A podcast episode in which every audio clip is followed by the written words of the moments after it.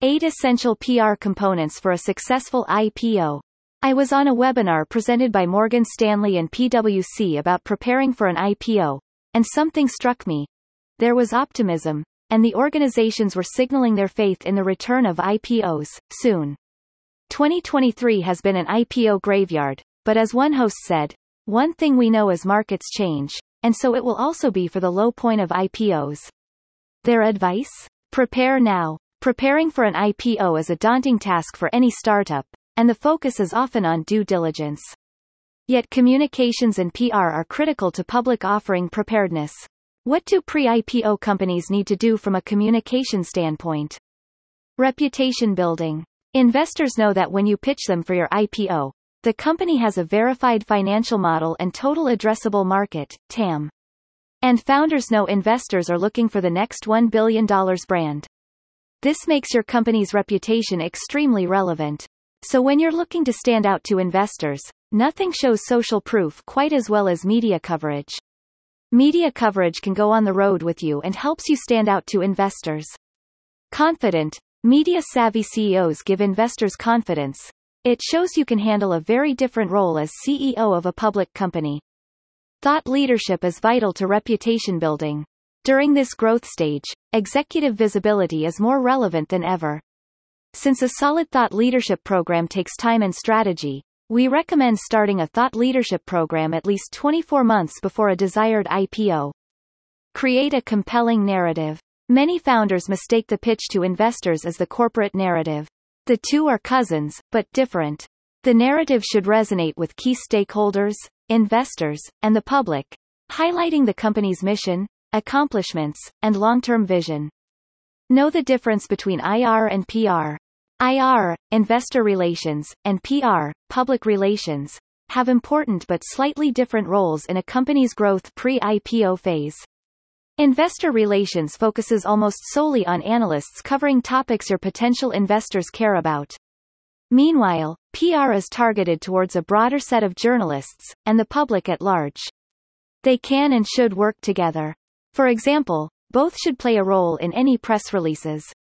IR will ensure due diligence is met and ensure the investor messaging is correct, while PR will want to ensure the brand message is consistent and the media targets get the information they need. Crisis planning. The best time to manage a crisis is before a crisis. Before you go public, and get caught up in all the details of going public, plan for a crisis. How you handle a crisis will affect your brand, and God forbid you to have a crisis during your roadshow or quiet period. Your crisis planning should include many scenarios, from the employee, to property, to product, and, yes, cybersecurity. Every one of these scenarios could require different stakeholder involvement and point persons. Your crisis planning should include tabletop exercises and the executive team should review crisis PR plans at least once yearly. ESG planning. Investors want to be part of companies with the broadest investor audience, and ESG, environmental, social and governance, is part of that, especially since some brokerage firms and mutual funds are offering investment products that employ ESG strategies. Larry Fink, BlackRock CEO, and co-founder, said ESG is capitalism, driven by mutually beneficial relationships between you, the employees, customers, suppliers, and communities your company relies on to prosper. From a PR perspective, ESG and even purpose-driven brands have special sensitivities, and it's important to have a coherent plan and PR strategy for these talking points for all your stakeholders, from investors to customers.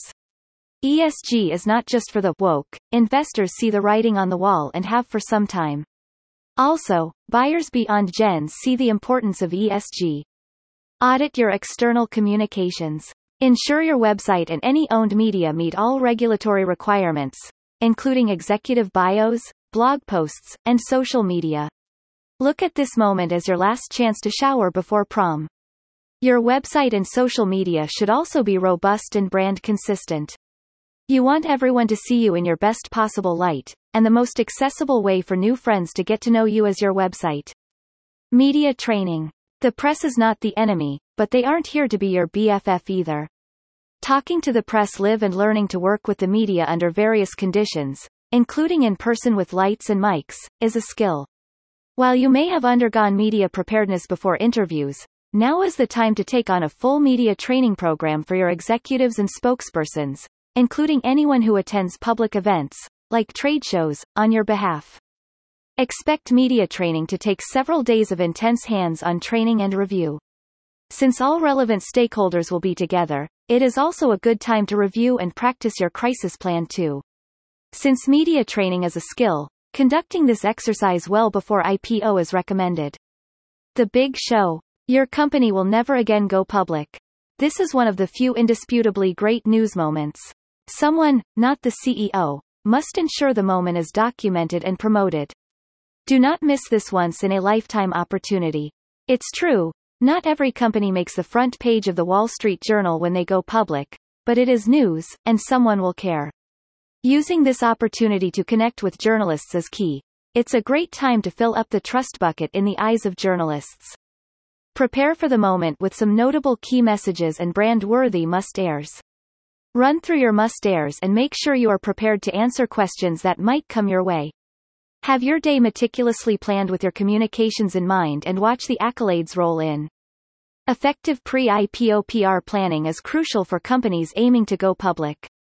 By crafting an interesting narrative, engaging media and influencers, developing investor communication strategies, building a strong online presence, managing crises, leveraging thought leadership opportunities, and engaging internal stakeholders, companies can establish a positive brand image, attract investors, and generate enthusiasm around their IPO.